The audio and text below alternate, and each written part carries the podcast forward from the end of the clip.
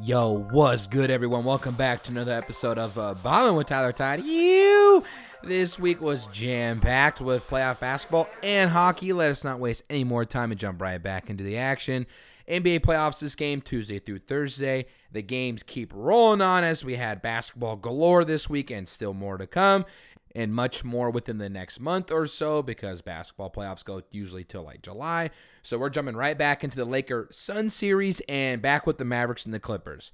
So the Lakers tied this series at one game apiece. About time. Beating the Suns 109 to 102 in their second matchup. Finally, the Lakers decided to show up and, you know, actually play a game and not suck. About damn time. Because they were playing really poor at the end of the season, and they they played horrible in that first game. And I'm telling you, it was a huge bounce back game for LeBron and Anthony Davis. LeBron finished with 23 points, four rebounds, and nine assists. AD returned to his usual unstoppable self, dropped 34 points, grabbed 10 boards, and had seven assists. Now, this is why they won the game. Like I said the show before, if these guys don't perform, they will not win any games. They will not win the series. If these two play well or even above average, it's a wrap. They will beat any team. That's how good they are. They also had some help from Andre Drummond and Dennis Schroeder. Drummond had 15 points, 12 rebounds. Big man always putting in the work, hustling on the boards. Dennis Schroeder, 24 points, 3 rebounds, and 3 assists. Suns, on the other hand, also played very well, even though they lost by 7. Booker and Ayton having two big games once again. Booker dropped 31, had one rebound and three assists. Ayton had 22 points, grabbed 10 boards, and had one assist. Like my buddy Steven mentioned, Chris Paul never shows up in the playoffs. This game only dropping six points, in the previous game only seven points. Both teams shot only 30% from three, but both teams shot very well from the field with 45% for the Lakers and 46.5% for the Suns. The Suns are in a good spot, but if they generally want to beat the Lakers, you must slow down LeBron. AD, and you must have someone who can contribute outside of Booker and Ayton. Jae Crowder and Mikal Bridges. I am talking about you, Ait. So that was Tuesday. So the series was tied 2 2, and the Lakers and Suns played yesterday. Lakers winning 109 to 95. I'm not going to cover the outcome of that game, but the Lakers now have a 2 1 lead in the series, and they just got to put the foot on the pedal. Like they blew them out in game three. So that's what they need to do the rest of the series because Phoenix is going to come back, dude. I'm, and I'm not saying come back in a huge way, but like, you know, they're not going to just go down without, you know, without a fight. They're really scrappy and they had that second seed for a reason. They played tremendous basketball this entire season. So don't knock them out just yet, but Lakers won two straight, which is really good for them. Dallas and Clippers went at it again for game two on Tuesday night. Mavericks took game two as well, 127 to 121. Clippers are losing, so I am so stoked on that. Mavericks all around played great team basketball shooting 58.5% from the field and 52.9% from three. Luka Doncic, the most exciting player to watch in this series, and no doubt, showed out once again 39 points, 7 rebounds, 7 assists. The man is just sick with it, seriously. Tim Hardaway Jr. also had a very solid game 28 points, 1 rebound, and 5 assists.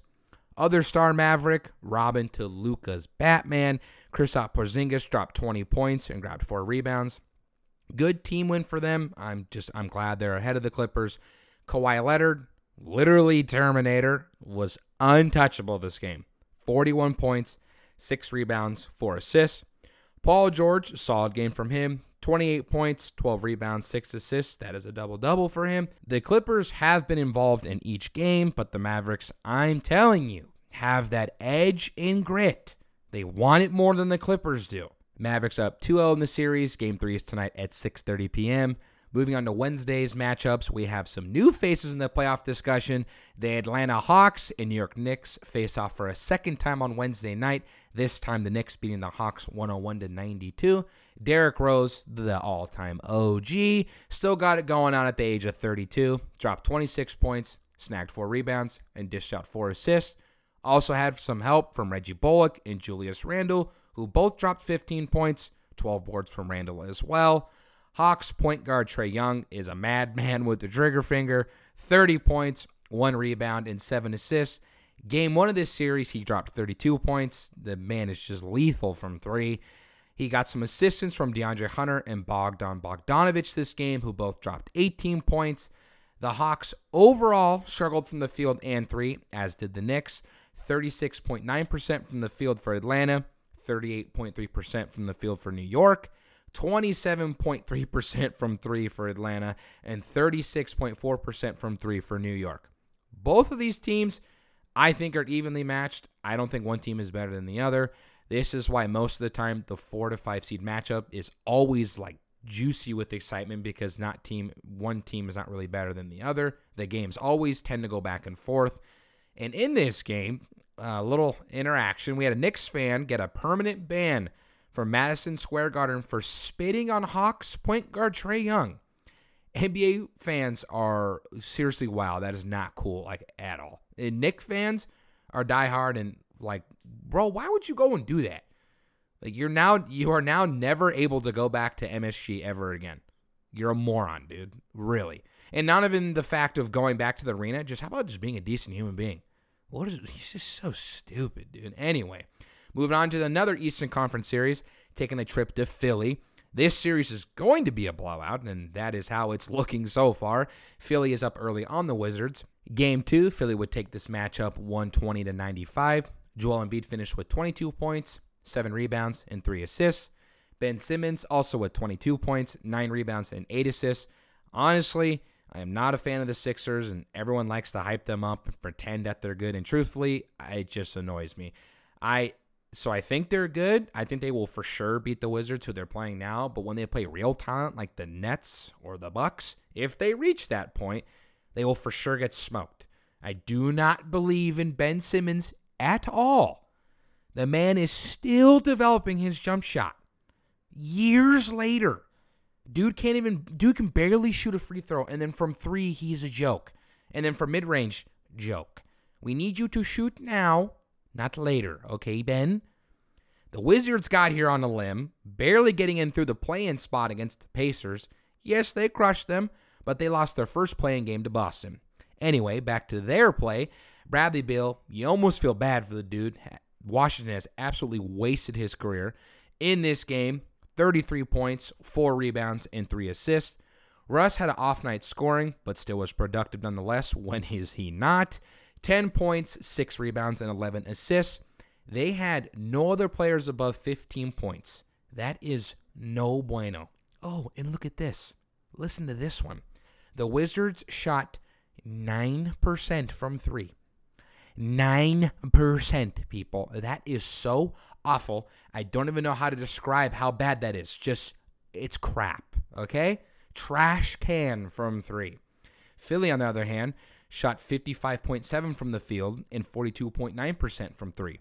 Overall, very solid game from Philadelphia. Washington is in damage control mode for sure. And just like with the Atlanta series and having a fan interaction with the player, literally like a similar thing happened, Russell Westbrook had a bucket of popcorn dumped on him. Philly fans, just as wild as Knicks fans, East Coast fans are just, there's something different in that on a real, like they're nuts. But on a real level, stop letting fans have this kind of interaction with the players. It's bad for the game and it's bad for the fan base. It really is. I, I talked to my dad about this morning. So with the sections where the players walk out of the tunnel, don't make those permanent seats anymore. Just block off those seats permanently from the stadium. Don't let people be able to get that close to players. A guy spitting on a player and then a, and then a person dumping a bucket of popcorn on someone. Like these are literally human beings that are playing a game for your entertainment, and you're going to go and disrespect them like that. I understand if it's an opposite, you know, the opposite player or the opposite team, and oh boo, just just boo. What gives you the right to spit on someone, dude? That's so bizarre. And then dumping a bucket of popcorn, dude. What is wrong with you people? But seriously, NBA, take action now. We don't want to see that anymore, okay? For real. Okay, looking at the Bucks Heat series, Milwaukee is having their way with Miami, taking a 3-0 series lead on Wednesday. The final on that one, Bucks 113, Heat 84. Yes, this Giannis Antetokounmpo stat line is real. 17 points, 17 rebounds, and 5 assists. Uh, another madman. The nice thing about Milwaukee is they have multiple players that can contribute scoring wise. So, for example, Giannis Antetokounmpo is your clear number one player. He's the franchise piece. He's the star player of the team. In a game like this, where he drops 17, which is not bad at all, but still, maybe not enough to dominate a team or dominate that specific game. You have to have someone else who can step in on any given night. This game, we had Khris Middleton and Jrue Holiday do just that. Middleton finished with 22 points, 8 rebounds, and 5 assists. Jrue Holiday, 19 points, 3 rebounds, and 12 assists. This is why this Milwaukee team is dangerous. Everyone gets in on the action. The Heat, on the other hand, didn't have one player with 20 points or more in this game. Not one. Okay? I'm not even going to talk about their stats because that is so embarrassing. For all you non basketball players out there, not having one player 20 points or more in the game, that is poo poo. Okay? not at all what you want from your team. Also, the Heat only shot 28.1% from three. All in all, this series is pretty much wrapped up. What will probably happen, like always, the Heat will come back fired up after taking this loss. They'll take game four and then lose in game five. That is usually the most basic playoff format to ever exist in basketball. Team getting blown out, wins one game, gets their confidence back, and then loses the series. I could be wrong, hopefully, and the Bucks just close them out tomorrow. Just close them out. We we don't want to see any more extra games, okay? On to another Western Conference matchup, the Nuggets and Blazers. Denver outlasted the Portland Trailblazers 120 to 115 in game 3 of the series. This series has been really entertaining. Nikola Jokic, my MVP for this year, had a stellar performance, 36 points, 11 rebounds and 5 assists. It really is not normal to see a center play as good as he has. It's truly incredible. Austin Rivers, who really has played in a backup role his entire career, had a, actually a really good game 21 points, four rebounds, and two assists.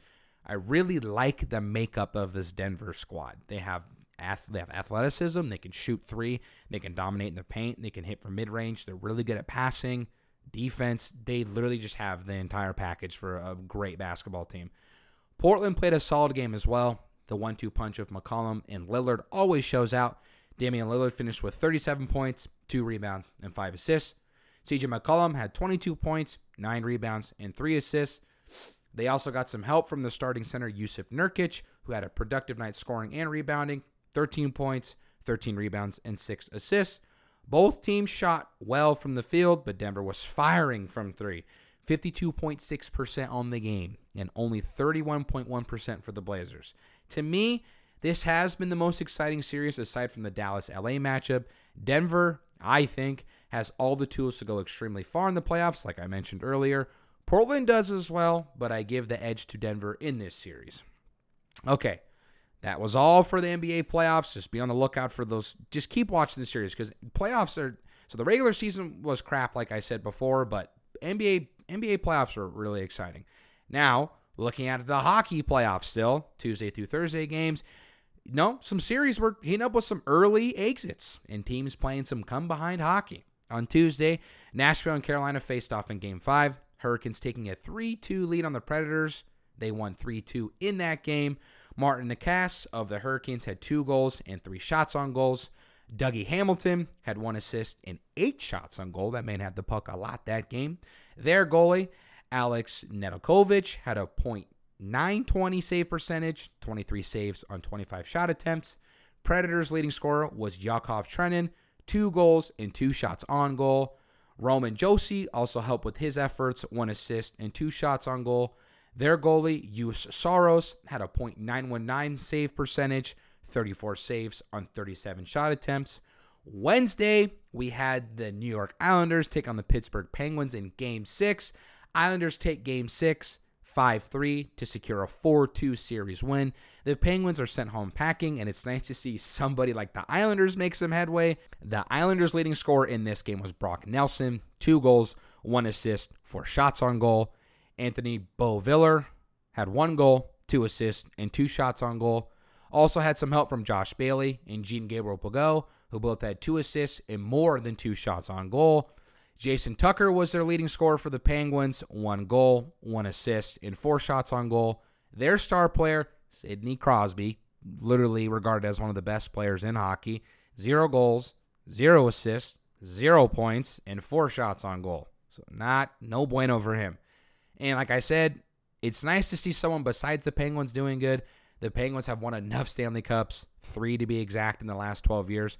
And the thing is, too, Crosby's getting old, Evgeny Malkin's getting old, and there's questions this offseason if they want to break up the Penguins core, but you're not going to. And both of those guys publicly said after this game, even though they had an early round one exit, they have no plans of breaking up and they want to stay in Pittsburgh. And they should, especially Sidney Crosby. He's literally been there his whole career, dude. He's all time legend. Now, we had a series conclusion with the Tampa Bay Lightning shutting out the Florida Panthers 4 0 and taking the series 4 2. Tampa Bay had solid outings from all three of these players. Steven Stamkos had one goal, one assist, three shots on goal. Alex Killorn had one goal, two shots on goal. And Brayden Point had one goal, three shots on goal. Their goalie, Andrei Vasilevskiy, great performance from him. 100% save percentage. 29 shots, 29 saved. Florida stood no chance as Vasilevskiy's play was too much and they are sent home packing this year. I'm rooting for Tampa Bay as they won the Stanley Cup last year and would be really dope to see them two-peat the cup, especially in hockey because that like rarely happens. Next game, Nashville, Carolina. Carolina takes game six in overtime. I really wanted to cover the outcome of this series, and I just covered uh, you know the game before this one. And like like the New York Islanders and Penguin series, it's dope to see someone like Carolina be even in contention for the cup because they they don't go to the playoffs. They're horrible. Seriously stoked for them. Leading scorer for the Hurricanes was Sebastian Aho, two goals and four shots on goal. Their goalie, Alex Nedeljkovic, a .889 save percentage, 24 saves on 27 shots. Nashville hanging on for dear life, but couldn't make it happen, unfortunately. Their leading scorer, Mikael Granlund, one goal, one assist, and three shots on goal. Their goalie, Juuse Saros, a .871 save percentage, 31 shot attempts, 27 saved. Nashville is sent home, unfortunately, and Carolina advances to the next round. So for all the hockey games that have happened, those are the ones I'm covering. But this one hasn't happened yet. The game is happening tonight, 6 p.m. Check out the series conclusion of this one because it literally is going to be huge playoff implications. Minnesota Wild and Golden Knights are going at it. Game seven, series tied 3 3. And I'm telling you, game sevens are always intense, regardless of the sport. If it's hockey, basketball, anything that has a game seven, baseball, they're intense, okay? Seriously, be on the lookout for that game. okay, so now shifting gears to baseball. I just love talking about baseball every time on this show.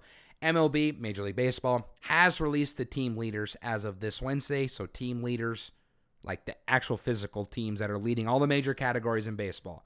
So, the MLB leaders in home runs Braves are number one with 78 team home runs. Blue Jays in second with 71. The Reds in third with 69. A's in fourth also with 69. The Twins in fifth with 67. Of course, the Braves are in first at that spot because Ronald Acuna has like 15 homers this year and is just absolutely destroying the ball every time he's up to bat. Next on the list, we have the MLB team leader in ERA, my Padres, baby, leading the league in team ERA with a 2.61 ERA. Dodgers in second with 2.94. Mets with the 3.19. Yankees with a 3.20 and the Giants with the 3.24. And just just to be clear, 3 of those teams are in the NL West. Yikes, dude. Next on the list is the MLB team leader in batting average, the Houston Astros in first with a team average of .269, Red Sox with the .260, Nationals with a .256, White Sox with a .255, and the Blue Jays rounding out the list at .254. So dude, to hit even to hit 254 as a team is really good because if you're in 250 or up, that's just the league average. So as a team, hitting more than that or just hitting at least that is very good. That means everybody's getting on is getting on base at a very good clip. Next, the team leaders in strikeouts, another Padre led category. You Padres team total strikeouts is at 519. Let's go. Brewers next up with 496. Dodgers with 490. Yankees with 487, and the Rays in fifth with 466. Another list with the Dodgers on it. Like, just not stoked at all about that. But my Padres, baby, let's just keep it rolling. Playing some hot baseball right now. Next, MLB leaders in runs. The Dodgers take first in team runs with 252. The Red Sox next with 250. Astros in third with also 250. Hey, guess what? And the Rays in fourth also with 250. And then last, the White Sox in fifth with 240.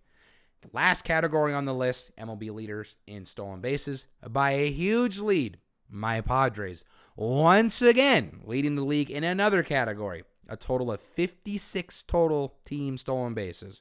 Royals in second with 35, Rangers in third with 34, Phillies in fourth with 30, Marlins and Cubs both tied for fifth with 29. So, looking at that list, just watch those teams play because they're all actually playing well. The Braves are playing, the Braves are playing okay. Blue Jays are playing some average baseball. A's are playing well. Yankees are playing good. Dodgers, Giants, Padres are playing well. White Sox are playing really well. Maybe not so much the Marlins, Cubs, and you know a couple others. But hey, just keep just watch baseball, people. I'll say it again. It's literally in season, and it's a, an amazing season so far. My Padres are killing it. What is not to like? anyway, for today, that is all the time we got. Thank you for always checking in on the podcast. Have a sick weekend, everyone. I'll catch you on Tuesday. Later.